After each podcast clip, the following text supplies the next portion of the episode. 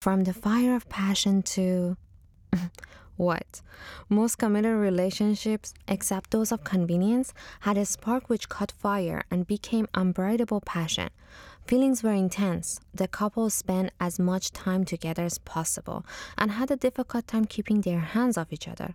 They decided to proceed to the next stage of the relationship and move in together or get married. Within a couple of months, they began to wonder what happened? Where did all the passion go? Maybe this is you. Let's talk about what happened. How your body manipulated you. Yes, your body manipulated you into forming a relationship with the one you love. It's not that your body believed in love.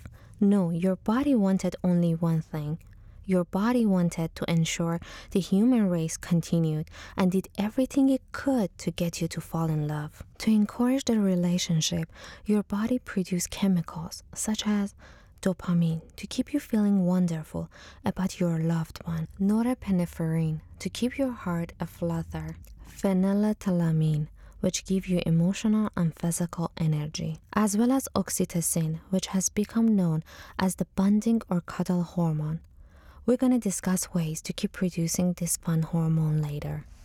For now, we're learning these and other chemicals manufactured by your body had you believing you had fallen in love. Once you make the decision to form a committed relationship, your body has you where it wants you. Okay, where did the passion go?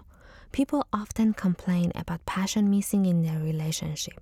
They wistfully talk about the old days of when the fire was burning. Now the relationship seems so, well, ordinary. Consider what happens when you get married or move in together.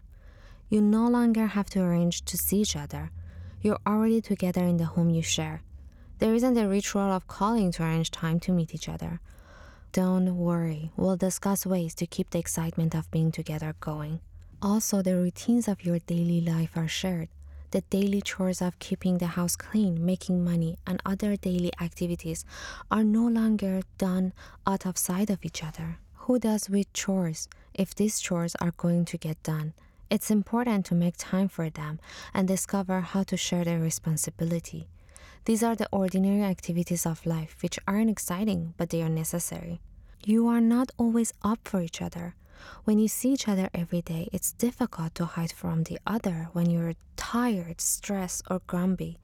Before, your excitement about seeing each other overshadowed and even overcame your weariness. You forget to do the special things you did for each other. When life becomes routine, it's common to skip the little things you used to do for each other. This includes the special gifts, saying how much you love each other, and giving compliments you begin to take each other for granted. The specialness you once felt seems to recede into the background. This can negatively affect your relationship if you allow it. Hidden expectation emerge. When you're dating each other and the chemicals of passion are in control of your relationship, you're excited by the newness of it all.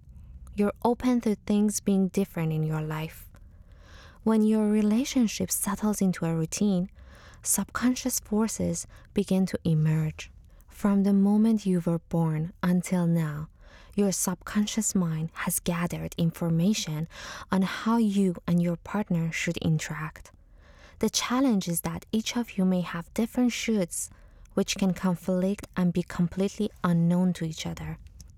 These shoulds set your relationship up for misunderstandings and hurt feelings if they aren't discovered and addressed. Let's go back to keep the fires burning.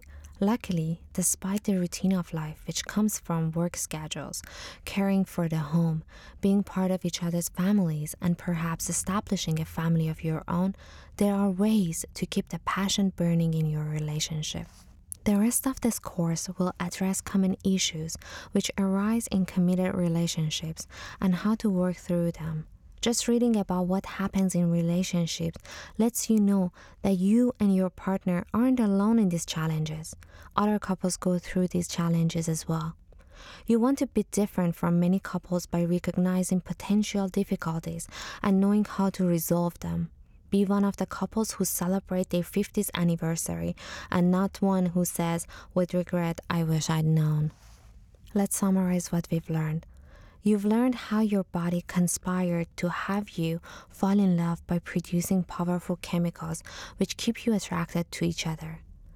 Once you form a committed relationship, those same chemicals decrease. Before you move into learning about the strategies to keep your relationship special, take a few minutes to reflect upon how what you've discovered applies to you.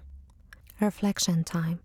List what you enjoyed most about the early part of your relationship and want to be sure keeps happening.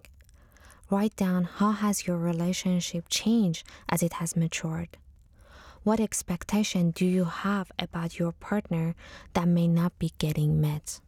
And finally, what expectation have you noticed your partner may have for you that you weren't expecting?